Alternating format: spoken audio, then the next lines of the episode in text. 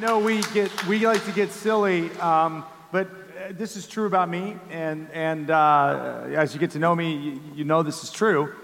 I I'm, if I'm not silly about something, I'm not serious about it. Like I mean that. Like I, if I, if something matters to me, like I joke about it. And so we don't want to take worship and make it like this thing that if you grew up in church, that there might have been parts that made you feel uncomfortable in there. You got to be able to have fun with that because if you're on the outside looking in at what worship culture looks like, like at churches, it is a lot of different interesting things that happen. And some of the things that we did aren't far off. And I'm not saying they're wrong, but from where I sit, sometimes they're weird. Um, and so, and I'm sure people look at us that way. So it's not like we're saying we do it right or we're like the, the best worshipers. It's just fun to take a minute and look at worship that way. Um, but truly, with expressing uh, in this series, we want to launch into a, a new, uh, I'm going to say, a new paradigm, a new season for our church. And that is a, uh, uh to be a church who takes some specific time um, throughout the year to just gather to worship Him. And um, other places have done this. And we want to start to do this more and more. And so we are going to have an, a night of worship exclusive to just coming together to sing, to praise God, um, to express how much we love God because of how much He loves us uh, on October 23rd at 7 p.m. right here. And so uh, we're going to have the band. We're going to do, you know, a two-hour set of worship. It's going to be a lot of different exciting things that happen. It's going to be a time to just gather in the name of Jesus. Uh, bring friends, take a night out. It'll be amazing. So put that on your calendar. We'll be reminding you of that um, over the next couple weeks. And then I have a very important announcement, a We Can't Committed Night announcement. Raise your hand if you have made a commitment to We Can't. You wrote down on a piece of paper or you did it online. That's right, all of you that just raised your hand. We sent an email out to invite all of you, and we did snail mail to all of you that made a commitment, and uh, we want you to be at this night. So if, if you didn't RSVP, please check your email or look in the mail and get back to us because you are going to need to be at church on October 9th so we can uh, just give you some updates, give you some new information. Super exciting what's happening as We Can't progresses with generosity in our church and also with the plans for the building. And that's what We Can't is, is a generosity initiative for those of you that don't know. And if you didn't know what that was and you didn't raise your hand, then you might be sitting there going, well, what, a, you know, is this just for them? Listen, if you want to know what We Can't is about, and you want to know what we've all committed to do and, and what some of the details are, and you're just interested and you haven't made a commitment, come to this night. We're not barring the door. I mean, anyone can come in. We want anyone who's interested in what is happening to be a part of this night. But please, if you made a commitment, I'm telling you right now, listen. You, if you miss this night, you're going to miss a lot of detail, a lot of information about the biggest uh, steps that our church has ever taken.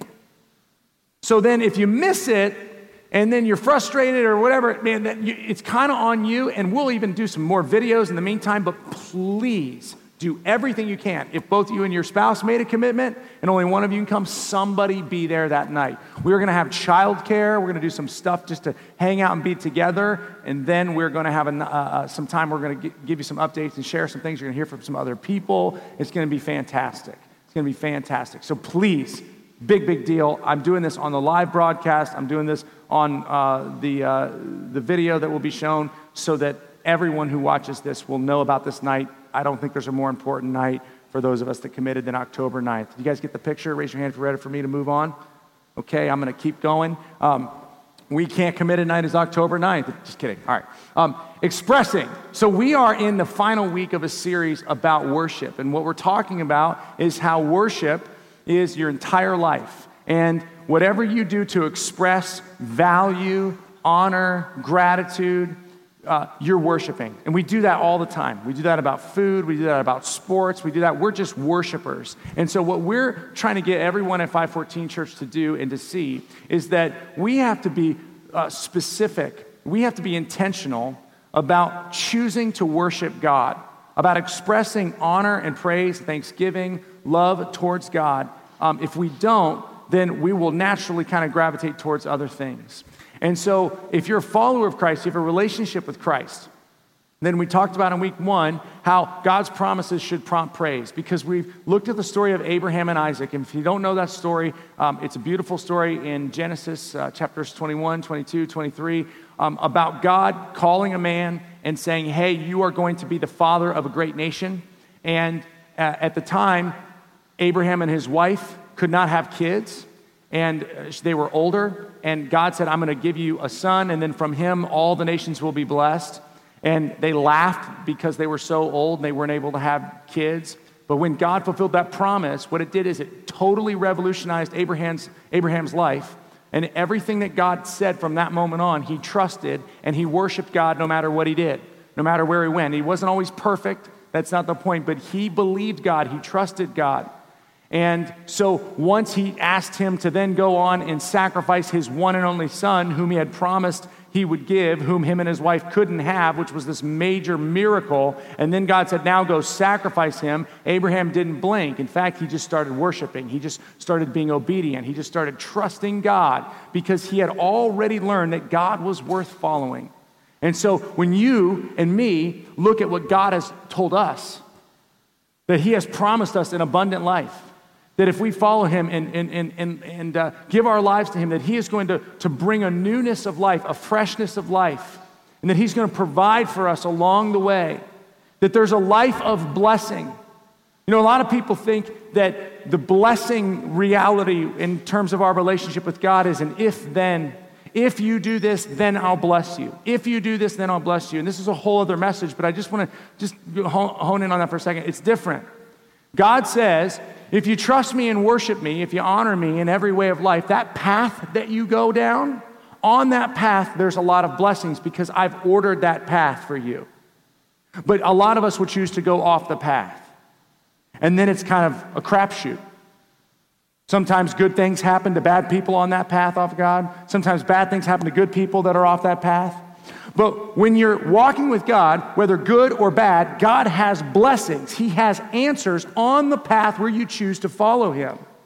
That's the difference. So when you choose to follow God, you trust in the Lord with all your heart. You lean not on your own understanding, and in all your ways you acknowledge Him. Whatever uh, path you go down, if it's the path that God has called you to, then it's like Pokemon. You just keep walking, and then boom, Boom, there's a blessing. Boom, there's a blessing. He has already put them. The path is already complete. See, God is outside of eternity. So he lays them all out and he says, Man, if you go behind door number one, you got a lot of prizes coming.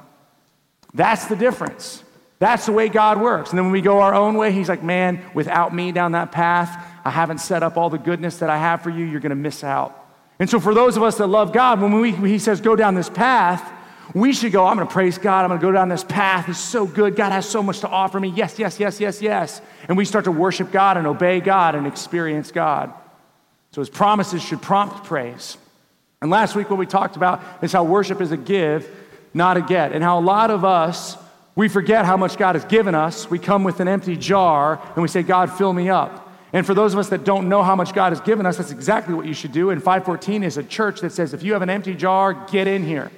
We want you here. We're not going to make fun of you for having an empty jar. In fact, we like that you have an empty jar because we believe God can fill up that empty jar and He can do something great. But then those that know that their jar is full, that God has blessed them, that they have every spiritual blessing in the heavenly realms, man, that means our cup overflows with how good God is, and we're supposed to come and give to God. And the story of Abraham and Isaac Abraham was called to give his son. That was the worship, to give. And so our disposition as followers of Christ has to radically change. It has to go through a change. We have to go from getting to giving.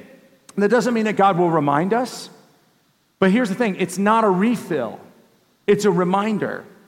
It's not a refill. It's not like you get more. Once you get God, you get all of God. You can't get more of God. You get the full Holy Spirit. You get all the blessings in the heavenly place. Your cup overflows. What happens is, is we forget. So you don't need to refill. You need to remember. So we come together to remember, and then we give, we give, we give, we give thanks, we give praise, we give, we give our finances, we give our time, we give our energy. That's what worship is about, is giving back to God. Can you imagine going towards a God who's given you everything you could ever need and more? In fact, He's given us so much, we don't even realize it. So much you don't even realize it. So much goodness you don't even understand. Just a shadow do we understand, just a speck. Just the, the, scriptures say that right now we see through a glass dimly. It means that we look through life and we look like at the bottom of an old Coke bottle and it's all blurry. And we can't see how good things are, but one day we'll see face to face and we'll go, Whoa, I can't believe I had all this. I can't believe I had all this treasure and I didn't act like it. I didn't act like it. And so the believer goes, okay, I need to know, I need to understand that I've been given all these spiritual blessings, and then I'm going to go and give. I've been blessed. I have a lot to offer because God has filled my jar. Worship is a give, not a get. And today, I want to talk about a very simple concept, something that should revolutionize the way that we live our lives. This has to do with who God is and where He spends His time. And so many of us, if we understood who God really was and where He, where he was, where God was and what God could see if we believed that God could see us right now, if we believed that God was in the room, we would act differently. We would, we would just act completely differently in our lives. You know, there's a scripture uh, that a lot of followers of, of Christ know where two or more are gathered, there he is in their midst. Raise your hand if you ever heard that if you grew up in the church, where two or more are gathered. A lot of people think that's a verse that, that has something to do with the church, like when people get together, then God shows up. Hey, we're going to get together, and then God shows up. Well, it's actually not the point. The point of that passage is really in the context of discipline. And the idea is that when two people believe something or say something, it's more you know, valid than if just one does. The author says God, God, God agrees with the two over just the one. But the, the reality is, is that God, even if you're alone, even if you're praying by yourself in your closet or in your car, God is there. See, scripture say in Proverbs chapter 15, it says that the eyes of the Lord see everything, all the time, looking upon the good and the evil. So it's just a weird verse, right? Like, God is right here. He's like with us right now. In, a New Testament sense, the scriptures teach that when we accept Christ, the Holy Spirit lives inside of us. So we're the temple. We become the temple. In the Old Testament, was a physical temple. And there was this honest Shekinah glory of God that would go inside the temple. And there's this actually a part of the Bible where after Israel turned their back on God, like the Shekinah glory like went away. And then the idea is that it comes back in the Holy Spirit. So all of us that accept the Holy Spirit have the Holy Spirit living in us. But here's the thing about God whether you accept God or not, the good or the evil, whether you accept Him, He's there. Like some of us in the room have not embraced Jesus, but God is right here with you. He's watching you, He sees you. You're right here with Him, whether you acknowledge it or not. And if we acknowledged it as followers of Christ, how different would our lives be? I mean, just thinking about if you're in college right now, right? So if you're in college and then you come home to your parents, and then it's like, my parents are there. And then you're like, I'm gonna go to college. And then you get to college I believe that when I was in college, I acted differently at college than I did at home. I don't know if that, that, might just be me, but I'm pretty sure when I'm at home, I don't go to Taco Bell at four in the morning. When I'm in high school, when I'm 17, 18, 19. But in college, I did that all the time. Uh, way too much. I had a moment like the freshman 15 for me was like Mexican pizza problem. Because you act differently when you're in college. Because your parents aren't present, because it's a different authority, because it's freedom. But the thing about college that all of us don't understand is that when we go to college, God's still there. He's right there. He, he's ordering a Gordita Crunch too. You just don't see him. He's right there. And so, what if we believed that God was present all the time? What if we believed that? How different would we be? I want to remind us of the story of Abraham. We're going to read through it. This is in Genesis 22, 5 through 14. That, that's a sign. We're supposed to read 514. Here we go. All right. Um, Genesis 22, verses 5 4. What we have here is Abraham has been told to go sacrifice his son. And then they, they head out on the journey. When they go up to the journey, they travel for three days and they get to the place, this mountain that God told Abraham to sacrifice his son. And that's where we pick up in the story. And what I want you to, to think about as we read this story together is I want you to think about the presence of God. the presence of God. How Abraham is walking through this act of obedience, this worship that he is doing, doing what God asked him to do, living his life, giving his, giving his son a give, not a get, praising God. How all that is different because Abraham acknowledges the presence of God. He said to his servants when they got to the bottom of the mountain, Stay here with the donkey while I and the boy go over there. And I'm going to just point something out to you that you maybe never read before or thought about before. He says this He says, We will worship. We're going to go up to the mountain and worship. And then he says, And then we will come back. Abraham is taking his son to sacrifice him. But Abraham knows God. He's going to do what God says, but he knows that God has promised to bless the world through his son. So he doesn't understand it all. He's just walking in obedience. He's like, all I know is we're going to go up here to worship, and then we're going to come back. Because I know that God is going to do what only God can do. And think about Abraham saying that with God present, God watching. Hey, you guys stay here. We're all going to go worship and we'll be back. Right, God? Okay, you're getting me. Okay, God. We'll keep going. Look what he goes on. We will come back. Abraham took the wood for the burnt offering and placed it on his son Isaac. Here, son, you, you, carry, you carry the wood. And then he himself carried the knife and the fire. I mean, he takes up fire and a knife. He's like, we're going, man. And he's, in my mind, in my kind of theatrical mind of uh, uh, just the reality of this, it's like you take the woods, get, get your hand on the wood, because if you take the fire and the, uh, the knife and learn what I'm about to do or think I'm going to do, you're going to take it and run. And so Abraham is, is like, okay, you take this and you take this. As the two of them went on together, they're walking together. They notice they have it has fire, have a knife, and have wood.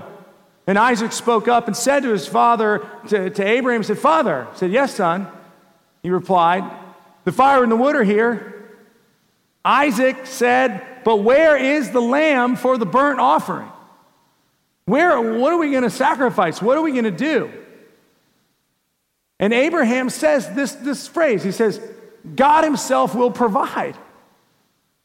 God's going to provide. The way he says that is, we're going to go up here. We got fire and a knife. And he doesn't tell him that he's going to be sacrificed. He just says, This is what's going to happen. And I'm going to do whatever God says because I know that when we get up there, God will provide.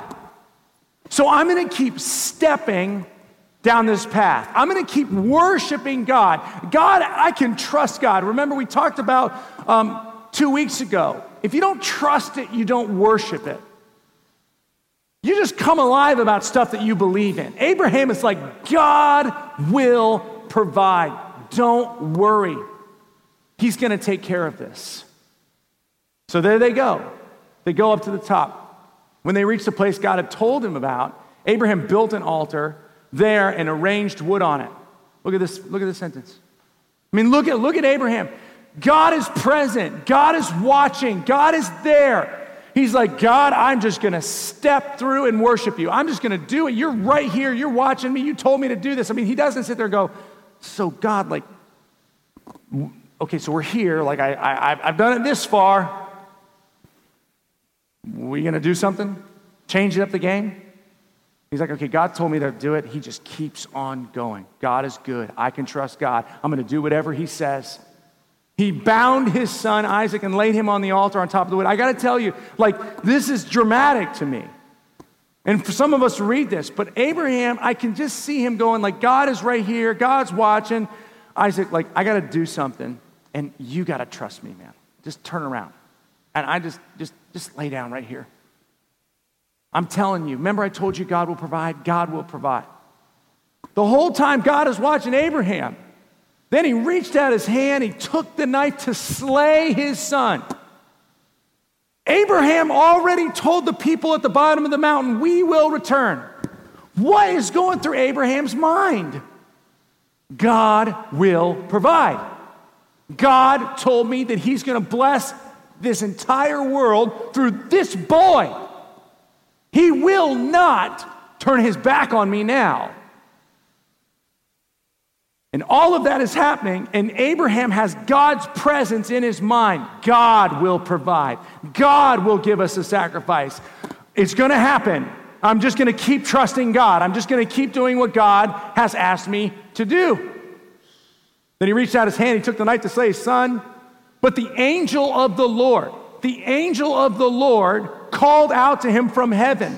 Called out to him from heaven. Now, in this sense, we don't see God, we just hear the voice of God. And in the Old Testament, it's, it's believed, and, and, people a lot smarter than me believe, that the angel of the Lord is Jesus Christ. Okay, so if you didn't grow up in church, you might be like, wait a minute, I thought Jesus showed up, you know, 2,000 years ago. Isn't this older Old Testament? Jesus has always been, always, from the beginning, He is God. He created the world, um, and He's always been and always will be. He's the beginning and the end. So He was part of the creation story, and He's part of this story. And you just get this idea that God the Father, the Holy Spirit, and Jesus are sitting up on the throne, and Jesus is like, I got this. Hey, stop. Don't. Good work. He called out, Abraham, Abraham. Abraham just like, I'm here. I'm right here. I'm doing what you told me to do. What next? You see, the next time he hears from God, he's thinking, what next? i have done everything you told me to do at this point. I've worshiped you, and man, here I am. What else do you got for me? Abraham, Abraham, here I am. Do not lay a hand on the boy. Do not lay a hand on the boy. I mean, the idea in this, this moment is that Abraham is willing to do exactly what God said, to the point where uh, other authors in the scriptures lead us to believe that Abraham was ready to go and kill his son, believing that God could raise his son from the dead to still fulfill his promise. Now, that sounds crazy, unless you have a God who always keeps his promises.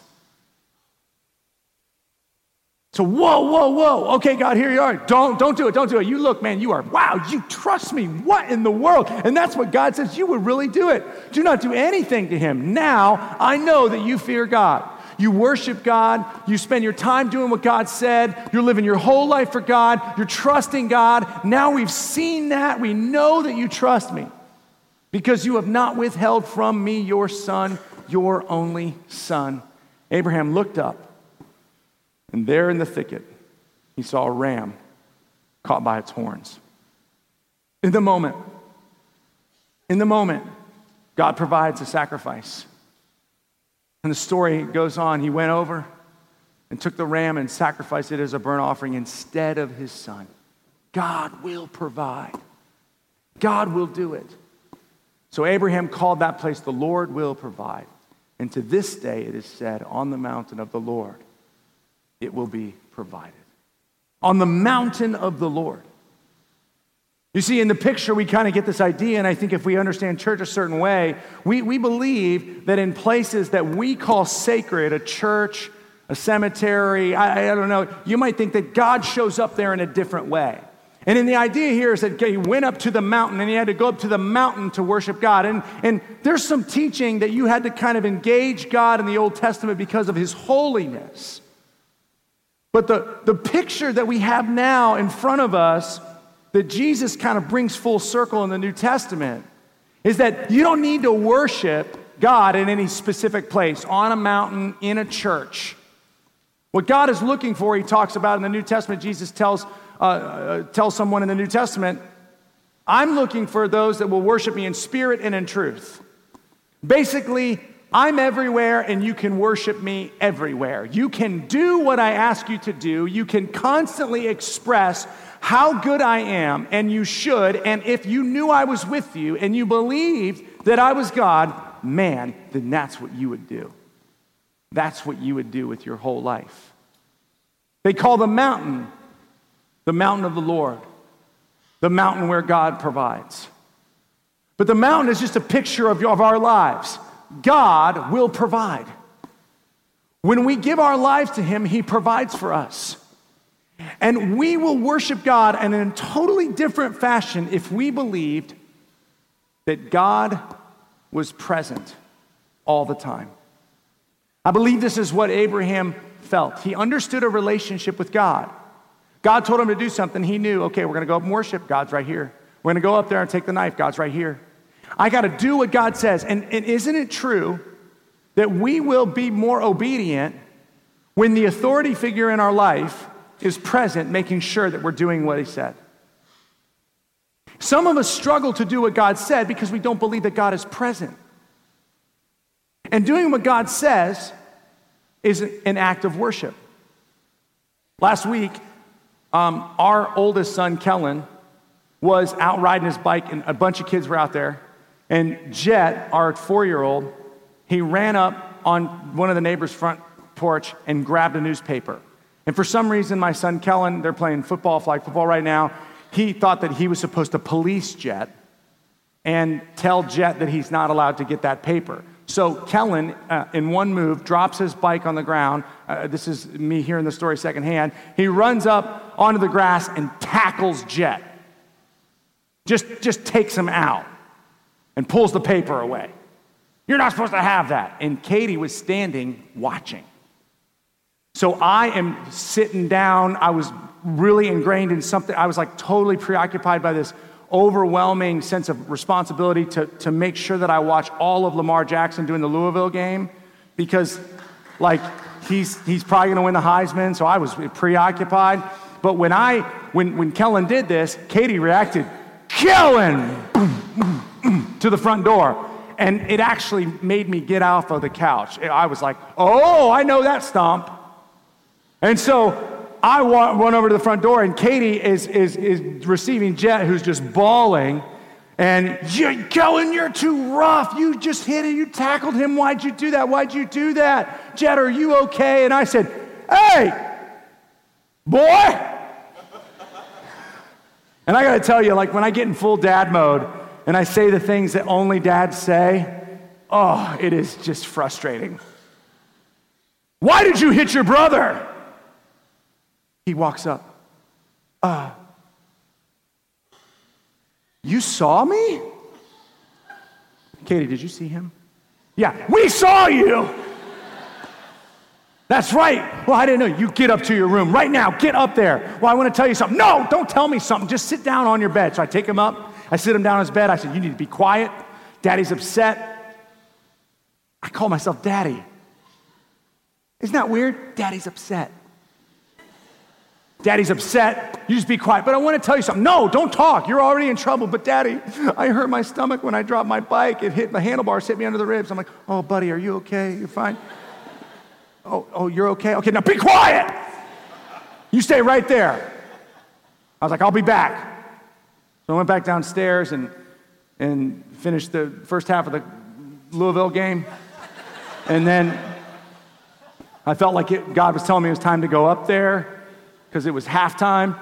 And so I went upstairs and I, I, just said, Buddy, I said, why do you feel like you, you can just tackle Jet? And again, he, I, I didn't know that you could see me. I said, Oh, daddy can see you. Daddy and mommy are always watching you. That's how you got to think. And I told him, and I did. I'm serious. I said, You know, God can see you. And he was like, yeah, but that's not going to stop me from tackling Jet anymore. He didn't say that, but it would have been funny. Um, I said, You know, you, you got to be nice, man. I said, We watch you. You hurt Jet. You're bigger. You can hurt him. Isn't it true that you and I, like, if we believe that God was looking out the window of our lives, we'd behave differently? Like, if you believe that God was present, would you praise Him more? God's presence promotes obedience. This whole time we've been sitting here, I've had this balloon. And I got to tell you, and if you know me, you know this is true. In my mind today, this was God. I mean, right? Smiley face, that's God. I mean, if there's a balloon, stock balloon that's God, it's this one. And there's a bunch of stuff I've been wanting to say up here that I didn't say because I believe that God was right here. That was a joke. a bunch of inappropriate stuff that I probably would have said, but I was like, no, God's right here. I mean, can you imagine, like, if I spent my whole life, if we spent our whole life, like, no matter where we went, we're like, man, like, if people walked up and they're like, are you, why are you holding that balloon? Is it your birthday? No, I just walk with God. He's with me all the time. It's uh, fun. It's a fun time. No, I mean, seriously, you walk around, we don't have a picture that God is with us all the time. This is our picture. He never leaves you, He never forsakes you. Jesus said He's going to be with us. So He's watching you, He's with you, and if you believed that, you would praise Him differently. You would talk differently. You'd be Abraham. You'd be walking up the mountain. Okay, so we're going to go up and worship, right? That's what you told us to do, right? Okay, let's go. All right, he said it. He's in charge. Man, he made you, Isaac, you wouldn't be here if it weren't for him, so just trust me. Like he, he brought you into this world, he can take you out. God is here. All right, just put him up on the altar. God's right here. I'm going to do it. Okay, hey, stop. Oh, okay, all right, what? Whatever God says goes when you believe that God is wherever you go. You see, what we don't understand as followers of Christ is that worship is so much bigger than praise and worship, it's so much bigger than expressing. It's about obedience. You see, in the New Testament, Paul, one of the greatest authors, said, Therefore, I urge you to offer your bodies as living sacrifices. This is your holy and acceptable form of worship. Basically, what he's saying is everywhere you go, you need to believe that God is with you and that your life is a sacrifice.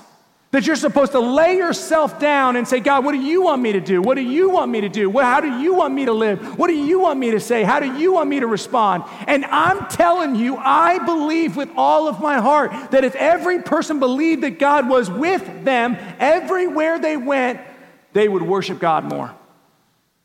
You guys, if we believed that God was here, how much differently would we worship? How much louder would we sing? How differently would we engage one another? You see, worship is a lifestyle. It's supposed to be God, everything I do, I want to do for your glory. In the New Testament, it teaches that we should do whatever we do, whether in word or deed, for the glory of God. You know what that means? Just get this picture that as I'm walking with God, Everything I do makes him proud. Come on, like, like some of us are doing things that like we only do alone. And we think because mom's not there, because he's not there, because they're not there, I'm okay. That is proof that we forget that God is in the room. What type of life of worship do you have when you think that worshiping God is isolated here and that when you walk out today, God is following you home. You know, when you get in the car and you decide what you're going to have for lunch, He's right there. When you lay your head down at night, just think of this picture right here. Hi, Joel. When you wake up in the morning, God is with you. No matter where you go. You know what's so cool about the presence of God? It's one thing, man, to think about God being with me wherever I go. But you know what's even cooler? Is that you are with God wherever you go. You're with Him. Man, giving thanks, giving time, serving God. Yesterday, 600 people woke up to go serve. Those people have this idea God's watching me. I'm tired. It's my Saturday, but I'm to wake up and I'm to go serve some people because, man, that's what God wants me to do. And if I believe that God is here, I'm to do what God asked me to do. Worship has to get bigger in your mind. Walking with God is worship, walking with Him. Because if you're walking with God, you're to honor God. C.S. Lewis said it this way, this way we only learn to behave ourselves in the presence of God. In other words, you will not behave yourself if you don't believe you're in the presence of God. God's with you. Students, He's with you. Every couple, every, every married couple in here, every college student, Every CEO that's sitting alone making big decisions, God's right there. Every banker, he's sitting there helping you make those choices. Every school bus driver, he's helping you drive the bus. Every teacher, God is with you. He is with you all the time. Man, if we believe that, our lives would change. Every person in the military, God is with you all the time. The real crisis of worship today is not that the preaching is paltry or small or that it's too drafty and insignificant in the church. It is that people have no sense of the presence of God. God is here. Take a deep breath. God is here. He's in our midst. He's watching us. He's with us. And if they have no sense of His presence, how can they be moved to express the deepest feelings of their souls to honor, revere, worship, and glorify God? Oh, the presence of God promotes praise to God. The presence of God promotes obedience to God. It will change your life when you sense that God is with you. I have to tell you today, God is with you. If his presence is necessary for worship, then we should never stop worshiping him because he is always present. I think we forget that the holy Son of God, who loves us so much, he died on a cross, he rose from the dead. That's what makes him who he is, man. He's our Savior, he's our Redeemer, he's forgiven us. No matter what you do, he loves you, he's with you. He's fighting for you. If He is with you, nothing can stand against you. That's the promise.